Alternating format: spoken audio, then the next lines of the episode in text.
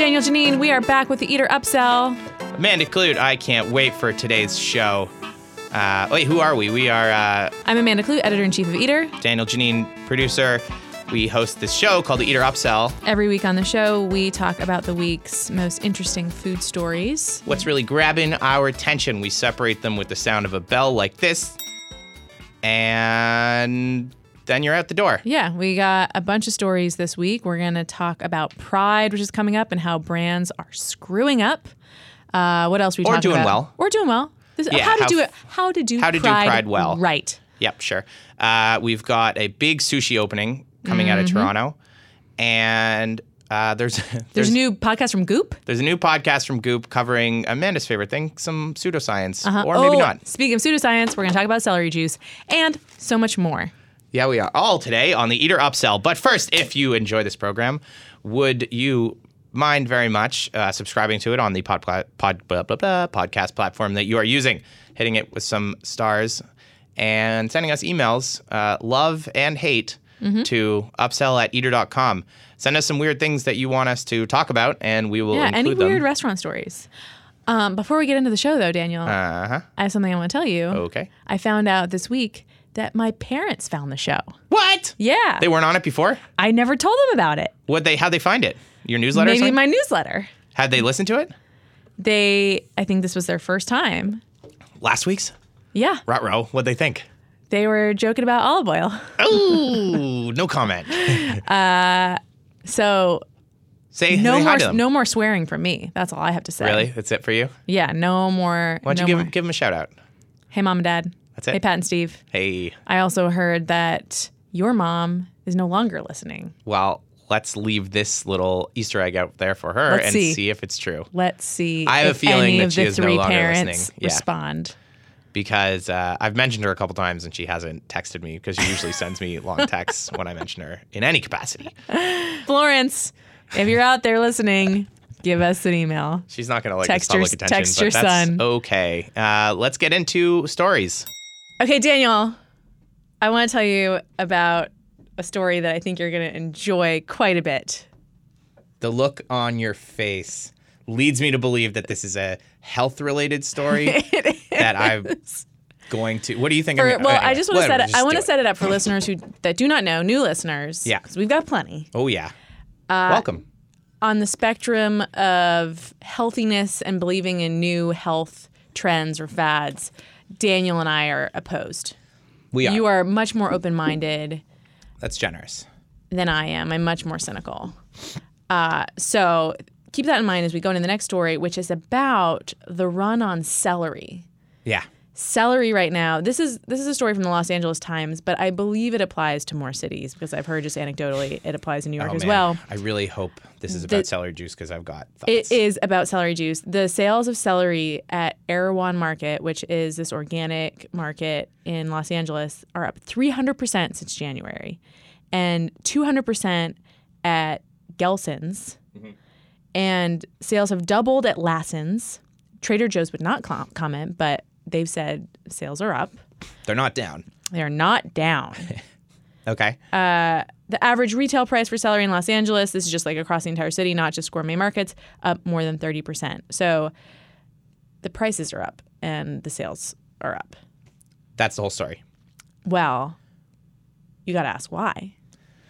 I mean, I know you know, you have some ideas, Okay. but Go. ask Yeah. me Why? Why? Why? Sorry. Why? Because people believe that celery juice cures all their ailments because there is a man who you are probably familiar with called the medical medium who has told them this in books that have been endorsed by celebrities like Gwyneth Paltrow and her site Goop, and also Kim Kardashian, Robert De Niro, a bunch of celebrities. De Niro. De Niro. Hey, the celery juice. Yeah, celery juice.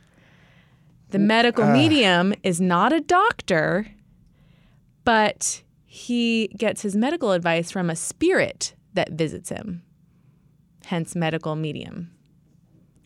Tell me your thoughts. This is showing me that I'm a little bit removed from this world. I think four years ago I would have known. I would have been like, oh yeah, the medical medium. Yeah, like, totally follow that guy. Bought all his books. Yeah, listen to his pod all the time.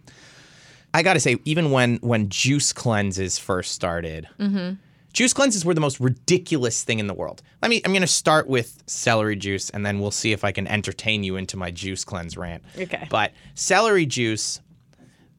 If you want to tell me that you can drink water, or you can drink celery juice, which is effectively water with a slightly higher nutrient content, and you had infinite money and didn't care about destroying celery stalks all over the planet, I'd be like, okay, go for the celery juice because it's marginally better for you. It is going to uh, fill your body's quota stocks for whatever something. with something, something a little bit more than water, and it is the same. Tastes bad. Right. Okay. Because that's the whole thing with juice. Juice shouldn't taste good.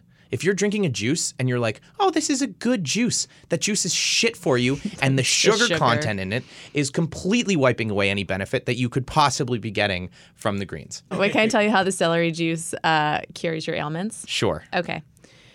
I You would have to love, follow- actually, there's nothing I want to know more. You have to follow his recipe exactly as he prescribes it, which is what the article says. 16 ounces of pure organic celery juice every morning on an empty stomach. So that's the recipe. Uh, the process, he claims, activates as of yet undiscovered, quote, sodium cluster salts that destroy inflammation causing pathogens in the body. Not a doctor invented a thing. Can I play you uh, a clip from Extra where Mario Lopez is interviewing the guy? Sure. Absolutely. There's, yes. Oh my God. For more than 20 years, he's helped thousands recover and heal from illnesses they never knew they even had. Stars like Gwyneth Paltrow, Robert De Niro, and Naomi Campbell are big fans. Mm. You've been described as a medical medium. Since the age of four, I woke up one morning, heard a voice perfectly clear, and that voice tells me what's going inside the body. So, what's happening? You know, are you sick? Is there a mysterious illness? And it comes nonstop like that. and what? so, yeah, so that's how At it works. Four? Telling his grandmother she had lung cancer, doctors later confirming it. Anthony gets what he calls advanced medical information from this spirit. You've got to be like the only. Me- I've never heard of another medical. I am the medium. only medical medium. You're the only medical Yes, medium. yes, Wow. yes. How Are does he know he's the a only doctor medical by trade or fucking no? No, no, Wait, I help wait. Doctors. Listen, he asks, "Are you a doctor Are you by also trade?" a doctor by trade or no? No, no, I help doctors. You help Yep, I doctors. help doctors find things wrong with people, real answers. Kind of like those mediums that help the police. Exactly. to get back to the difference between our in our opinions between these things i think there is some good in this world but this kind of stuff just destroys it i know i can never i'm never going to be able to get you to take more supplements because i'm if i'm ever like hey amanda you should up your vitamin c uh, intake I'm gonna be call like, you the medical medium you're going to call me the medical medium i just don't Did a ghost tell you that, Daniel? Daniel, next week it's June. Sure tomorrow, is. tomorrow. That means it's Pride coming up. So we brought on our social media manager Adam Musa to talk about Pride and how brands handle Pride. Yes, thank you. Welcome. I'm very proud to be here. So tell us what what do brands do wrong? it really starts with like just sort of slapping a rainbow at anywhere they possibly can. Um, and that's the thing that I guess most brands are guilty of in June. They stick a rainbow on something, or restaurants put out a rainbow colored food, and uh, they say, We're so, you know, we're, we, we stand in solidarity with pride. And that's, that's it. There's no engagement with what this month is actually about the fact that um, you know, we have unequal laws in this country and we have um, across the world. Uh, being a queer person uh, can literally kill you uh, in countries that want to that have like either criminalized sexuality or uh, or have like the death penalty for uh, sex with a person of the same sex. Um, Right. So so Pride Month isn't just about putting out your rainbow flag or making a rainbow cupcake and saying like we stand in solidarity with you. You need to actually go the extra mile. Yeah, because it's it's a marketing thing all, all up. Uh, when you're putting out when you're doing a pride like rainbow type thing and you're putting out a press release about that, you are marketing yourself as like an ally as a business. And if you're not backing that up by actually giving a percentage of whatever you're uh, running your pride special on or uh, by supporting the queer community in some way then what's the point you're you're basically just doing it for yourself, not for anybody else. Would you say though that it's a net neutral or a net negative when you see a brand slap a rainbow on one of their products and not otherwise engage with the community? I mean, that's a tough one because there are so many people who are just who want to say, "Oh, I'm I'm grateful that you know we have this kind of representation. I'm grateful that we have brands engaging with us." And it really depends on where you sit on the political spectrum. Um, if you're like a pissed off queer like me, you'd be like, "That's not enough. You need to do more." And you you have the capacity to do more, and choosing not to, and to just be like, "Yay, rainbows, pride," is terrible. Like one of the things that, and this is something everybody should be on the lookout for, like in the course of, of June with brands doing this sort of stuff, so many of them just say pride or some variation of that.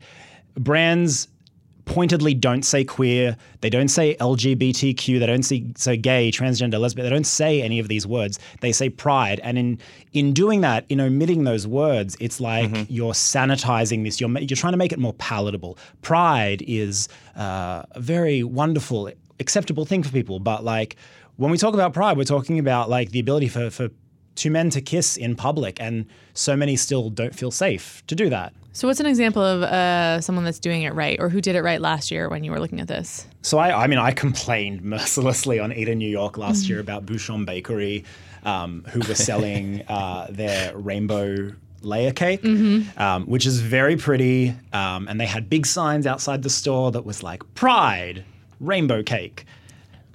Zero dollars from any of these rainbow cakes were going to any queer Thomas Keller's organization. restaurant group. Shake Shack did uh, a Pride thing last year. Uh, they sold a shake for five ninety nine, and a dollar from each shake goes to the Trevor Project. I personally, as like again someone who's like more, more, more, I would have liked to have seen more than a dollar Mm-hmm. go to it. Like. If the company's labor and their materials and everything, if that's their donation and the rest of the proceeds go to uh, the brand uh, to charity, Mm-hmm. that would make me very happy. Um, I know that's not always realistic, especially when we talk about smaller food brands doing it. Um, But at least something. Like, yeah, at least something. It's- Connect some dollars to this. and it's but when I say something, it's got to be more than five percent. Like when I Mm-hmm. see brands being like five percent of this uh, of the of the proceeds from this go Yeah. to charity. It's like that is that's that's pocket change. That's ridiculous. That's not you. You're not sticking your neck out. You're not really doing any allyship. And again, when I talk about this stuff, there are there are a lot of dissenting voices in the queer community who would say that I'm being ungrateful, that I am being unreasonable to you know demand more all the Yeah. time. But I feel fine about demanding more because Somebody's got to do it.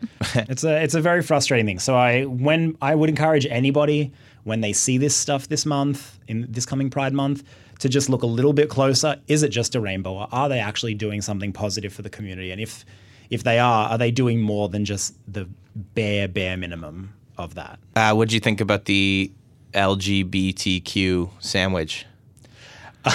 and Where's what is that? There's, it? there's been a few of these. Marks, I think Marks and Spencer in, in, in, in England did one, um, and then I saw a sign for another one. So this, and that, that was lettuce, bacon, uh, tomato. Wait, L- uh, le- lettuce, guacamole, uh, tomato, bacon, queso. queso. Yeah. Ooh, I I love. creative with the queso. Look, if the sandwich All is I coming like out as queer, I support the sandwich and its journey. Um, from that sign, I don't recall seeing any like X dollars will go Mm-hmm. to charity for this, and again, useless. Are there other gay sandwiches?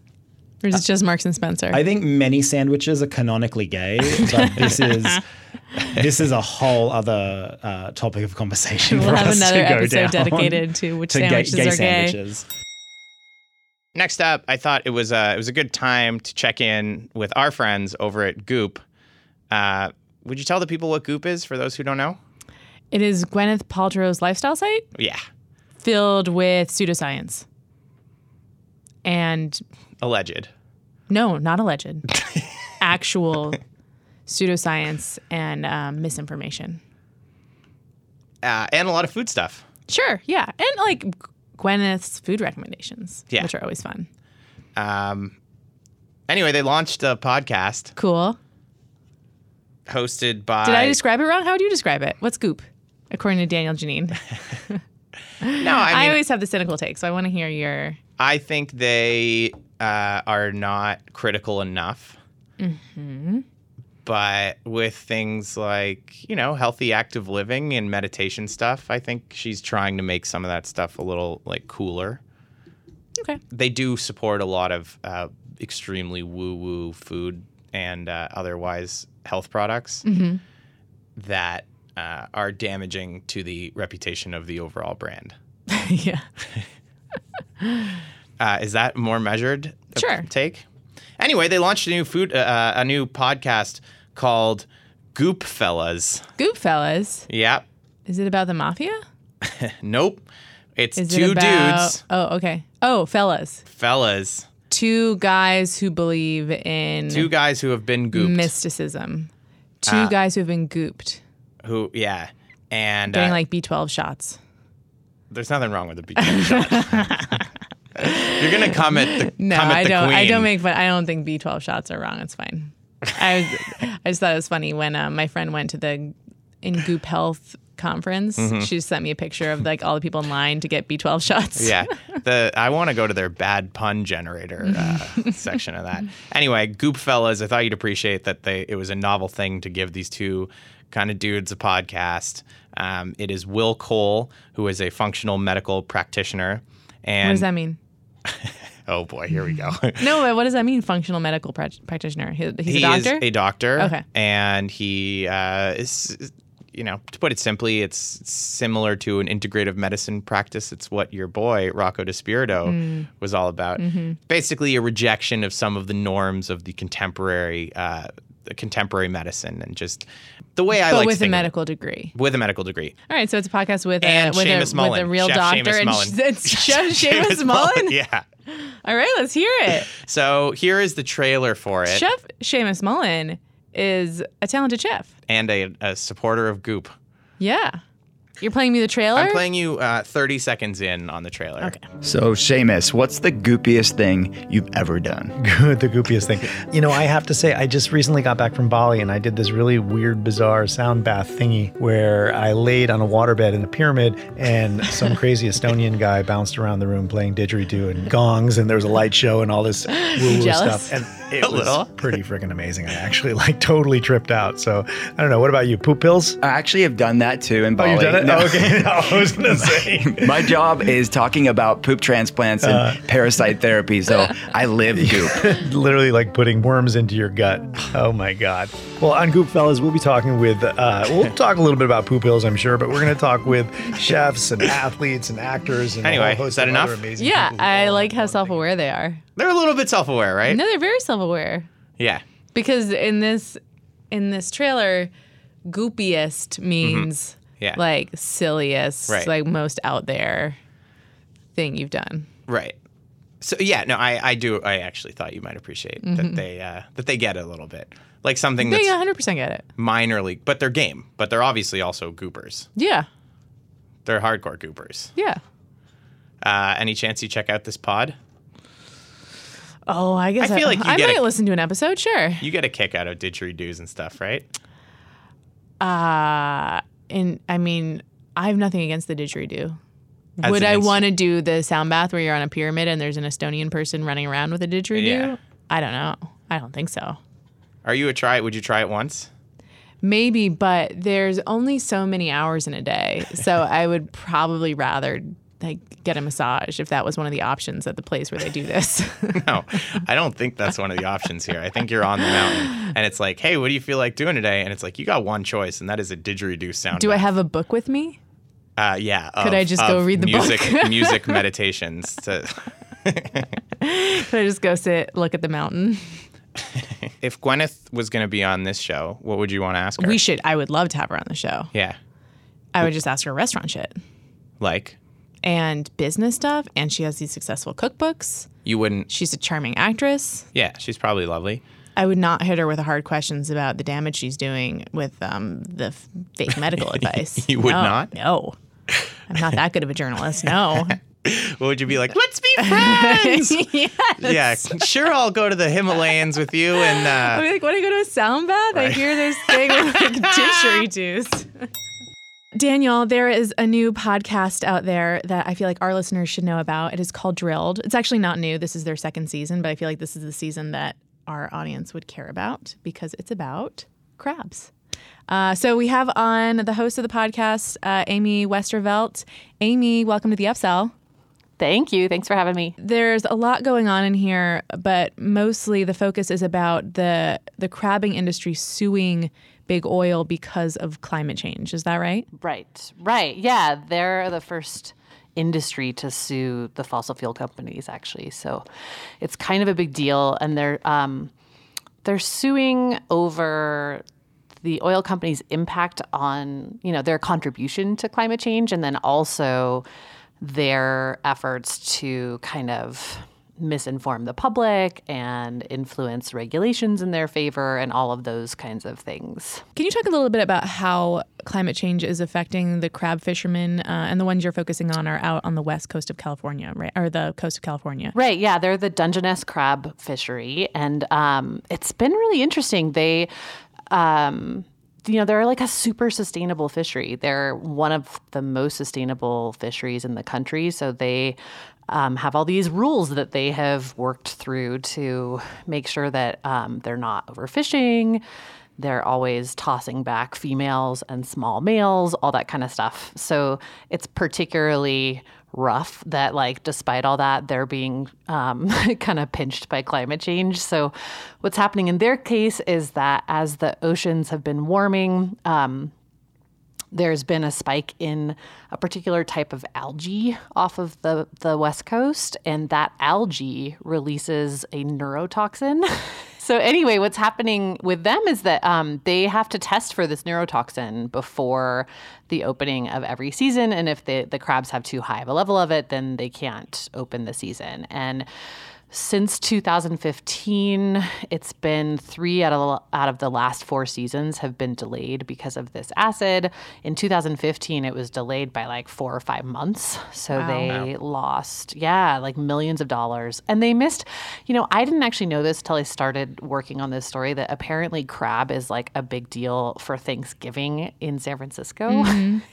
Oh, yeah. Big time. Which I didn't know. I didn't know that. Um. So anyway, they missed. Wait, their, why? Why is that?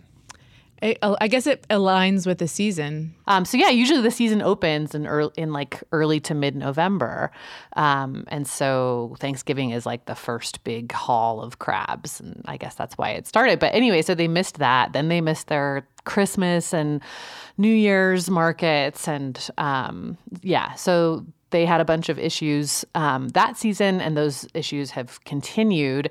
And then it's also there's like this kind of um, domino thing that's happened too, where the warming oceans have also impacted um, the whole kind of marine food web. So, you know, the krill that whales usually eat are scarcer and scarcer, and they're also moving to different locations on the coast. So, whales are eating more anchovies. That's bringing them into contact with more crab gear. So, actually, the, these guys have, have found themselves, as they're suing the oil companies, they're being sued by environmental groups oh over God. whales getting entangled in their crab gear. So they're really they're like they're really on the ropes. I feel for these guys. And what if, what if you're a crab fisherman and you get delayed four months? What are you supposed to do? What do you fish instead? Well, exactly. It sucks. I mean, most of them have more than one license, so they'll they'll fish.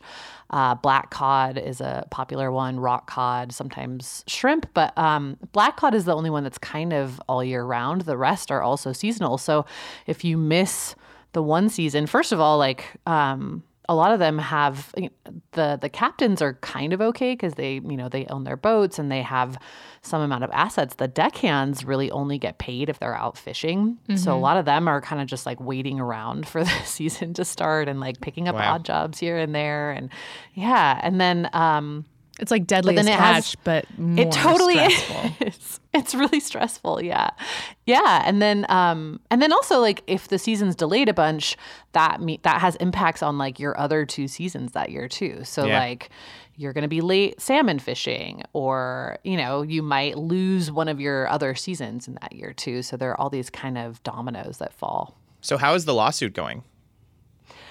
It's kind of um, it's a little bit stalled right now. They're waiting for uh, the Ninth Circuit in San Francisco to decide on a jurisdictional issue in another case. Um, so a lot of these, there's a whole bunch of these, um, what's called climate liability cases that are in the courts right now. Um, they're basically using like product liability law and tort law to try to say that basically oil companies knew that their their product had this potential impact and that their failure to warn people about it constitutes a um, a nuisance basically. Yeah. So um, yeah, so they're most they've mostly been filed in state court, um, and the oil companies have argued that these are federal issues. So that is a a whole thing that the courts are grappling with right now, and there should be a decision on that this year, and that will have a big impact on kind of what direction the the crabber suit goes in.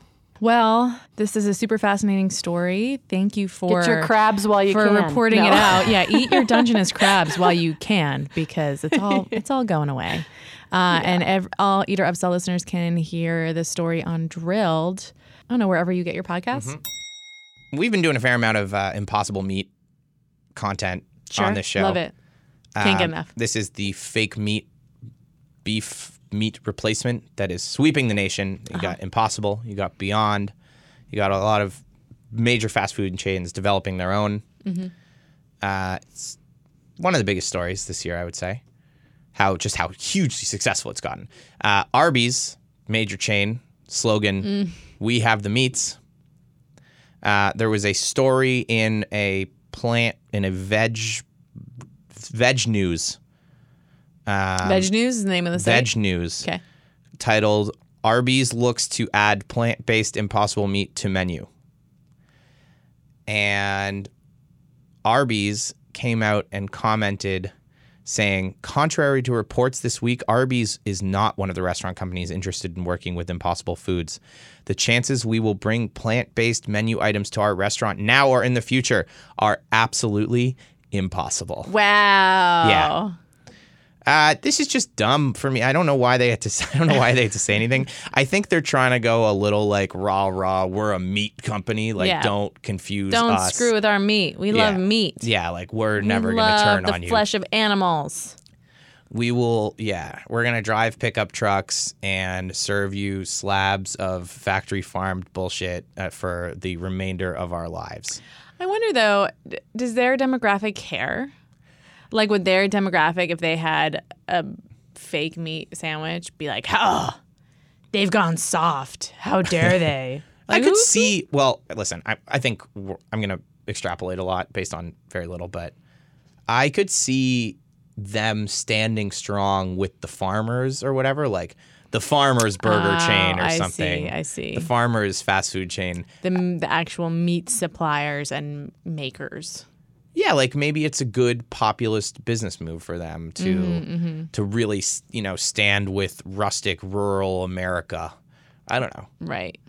I don't know. I mean, you got to imagine that a fair amount of uh, they considered this statement a little bit, or, or maybe they're just like Papa John's and they just freewheeling up at the top. I'm sure they considered it. I'm sure they, Here's a prediction for you. yeah.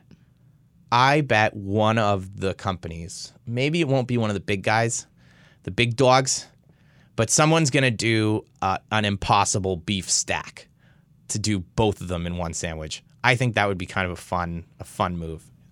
One of the big chains. Sure. Like Oh. Taco Bell to do like or not Taco Bell. Taco Bell is the right mindset for it. But maybe it'll be like maybe it'll be like a bear burger or like one of the local ish I don't know. burger chains. To No call one, it the, no one wants that. call it the 2019 burger That's not or something. That's not exciting for anyone. you wouldn't I, I would I think that there is a fun uh, irreverence built into having both patties in a burger that I would be I would probably order. Why don't you just do it? Where am I going to re- do it? report back. Where am I do it at home yeah. and then let you know? yeah. Will it make you guarantee that if I do it, we will have to talk about it on the show? We won't edit it out. Yeah, I don't think there are any like fast food customers really craving a one bite double double fake meat situation. wait, wait, wait. Do you think I mean one patty of Beyond, one patty of Impossible? Yeah. No, no, no, no. What are you saying? I'm saying one patty of real beef, one patty of Oh. Impossible. Ew. A Beyond Impossible stack is kind of funny as well, but I think that would be only funny for us. I'm saying the cream of the crop you know, the leading horse of the fake meat industry, Impossible, with a slab of grade A American Angus, whatever, you know, just forged together. The best, the pillars of civilization together in one bun. Not sold. I know you're not sold, but it don't doesn't it make you feel something? No. No, it just sounds dumb.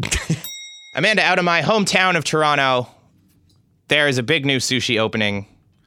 And there was a piece, a chef named Masaki Saito, previously of Sushi Ginza Onodera, In New York. is moving to Toronto to open a omakase, an omakase experience in Yorkville, which is a fancy part of town, for four or five hundred dollars a pop, Canadian dollars. So, I think there are three interesting components to the story that we should break down. okay, You ready? I'm so ready. One, 500 Canadian dollars ish. How is that in the spectrum of. two pl- two Dinners. plus two x or more. So, this is twice as expensive as any other high end dining experience in Toronto. yeah, it's absurd to the point where when I told my brother that it was probably going to be really expensive, he was like, he didn't even believe me. He was like, "There's no way it'll be more than 250. It's not possible. They wouldn't go that high." Not possible. Not It is possible. possible. It is because they did it. Mr. Geneen. it. Mr. Young Mr. Geneen. Young Geneen. It is possible. Second thing we should discuss is how this restaurant came to be, which is there's a Chinese billionaire in Canada. Can you tell me what he does? Does he make William can- Chang runs an international candles? candle empire. candle. Candle Empire loves sushi. It's his hobby. It's his hobby. Has eaten all over the place. Ate at this chef's former place in New York a lot. Used to wine and dine him. Took him around the world to convince him to come to Toronto and open a place. He's funding this with all of his own money, putting Two and a half, two and a half million. two and a half million dollars to build this doesn't expect custom to place. make a profit. Doesn't expect to make a profit. Just wants to be the patron for this artist Yep. making the best sushi in the world. It, it seems like uh, I don't even hate this, but it seems like he just wants to make a clubhouse. Like, Yeah. I kind of get it. If you had that much money, clubhouses are cool. Yeah, I mean, what what better way to flex your dollars than just picking out your favorite chef and having them basically work for you It's the and ultimate your flex. and your friends And your friends. because it's better than having a private sushi chef because a they wouldn't do it, but b you can like have people go there. Yeah, you can send your clients. Yeah. You can be like, oh, on Friday, I don't want you guys to take any uh, customers. I'm just going to rent the whole place out for the night. But then you can only bring like 10 people. 10 people. so they're only going to serve like 20 people a night. So super crazy story. Not It's not as, out of the realm. Not, not not as crazy as you would think, since there are so many super wealthy people now, and you see this happening in Silicon Valley. I think you see this a little bit in New mm-hmm, York, mm-hmm. places where there is a massive amount of wealth. People will do stuff like this. Because food is cool now. Food is cool, and people love being able to like get VIP treatment at a restaurant. Sushi's a good trophy. Mm-hmm. Third thing to unpack is the sushi chef is kind of a creep. Yeah. So there was this big profile in Toronto Life by Chris Nuttall Smith, big food writer there. Uh, it was an opening profile where he followed him around for a couple days.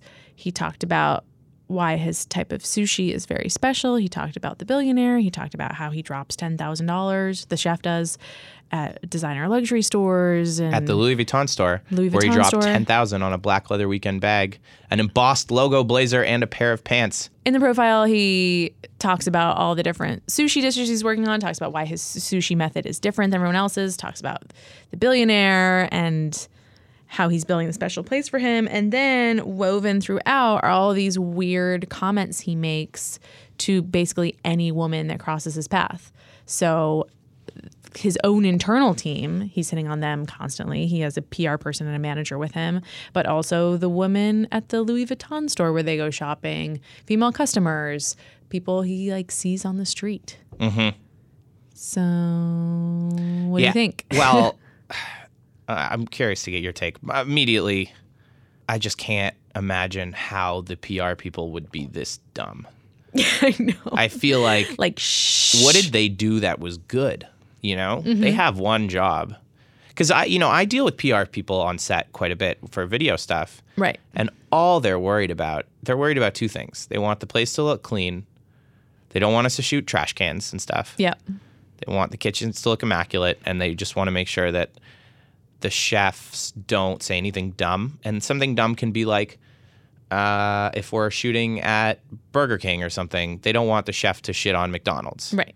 But something else. Yeah, keeping your talent in line. If I was there, I feel like, and any New York PR person was there, and this guy was started hitting on the Louis Vuitton person, they'd be like, "Oh, he knows her from a long time ago. This is a joke." and then they would grab him and be like, "Don't fucking do this! You have one fucking job. This guy's following you around. It's gonna be a big. Your, this is your big opening piece. Big Toronto food writer. You fucking moron. Just shut the fuck up Shh, for two days. for two days." Afterwards, you can drop your sushi in women's mouths. You can do whatever the fuck you want Keep it together. for two days. Yeah. I mean, obviously, the guy has lived his life and no one has told him not to do this, or they have, Or he's just ignored them. and he's ignored them. And the problem is, is you get, uh, you know, we've talked about this before, but you get a big major sushi chef, and all the guy. Typically, it's guys, but you know, even whatever a mixed crowd in New York would be like, Mm-hmm. "Oh, he's got so much spunk. What a funny, what a funny chef. He's so Yeah. charismatic." there are, uh, he's surrounded by people who are enabling this type of behavior and in a different era no one would have looked twice at it it wouldn't have even been included in the article and the Mm-hmm. publicist would not have cared but these publicists obviously don't understand the culture right now Yeah. Where you can't get away with that crap anymore and you shouldn't be able to Yeah. and so yeah the, no publicist i know would sit there and just giggle while this is happening And be like, "He's so charming." yeah be like ah. and if they can control him they would not take that job How dumb. You have one job. Yeah, just keep this guy in line. I, I don't mean to say that. I keep blaming the PR women. So, I know. yeah. I mean, it's obviously this is the guy that has the problem. But but Dan finds a way to blame the women. how, how can we blame a woman for this? Dan. oh, I know. Would you have read and been interested in his apology if he apologized after this came out? Of course, I would read it. What sure. could he have done anything that could have won you back? I don't know. Because it seems so. It's not like he said a stray remark. Yeah. It seemed like it was So ingrained was in his character. habitual thing. What if he was like, I didn't realize that I want to be a better person and I not until seeing it reflected in this beautiful Are you piece of trying journalism. out to be his new PR person? is this your application? By the way? Dan at Eater, shoot me an email. I'm looking for a side hustle. I've already written your apology. Don't worry. I've got some line to media people. Thank you so much for listening to the Eater Upsell. My name is Daniel Geneen. That is Amanda Kludt. This is the Vox Media Podcast Network. Uh, if you enjoyed the program today, would you mind sending it on to a friend who you think will like it, who you think has a void in their podcast listening rotation that the Eater Upsell would slide into just perfectly? Send it to that person and uh, shoot us emails with anything, especially weird things you want us to talk about on the show at upsell at eater.com. And make sure you're subscribed and rated and all that good stuff. We will see you next week with something totally new.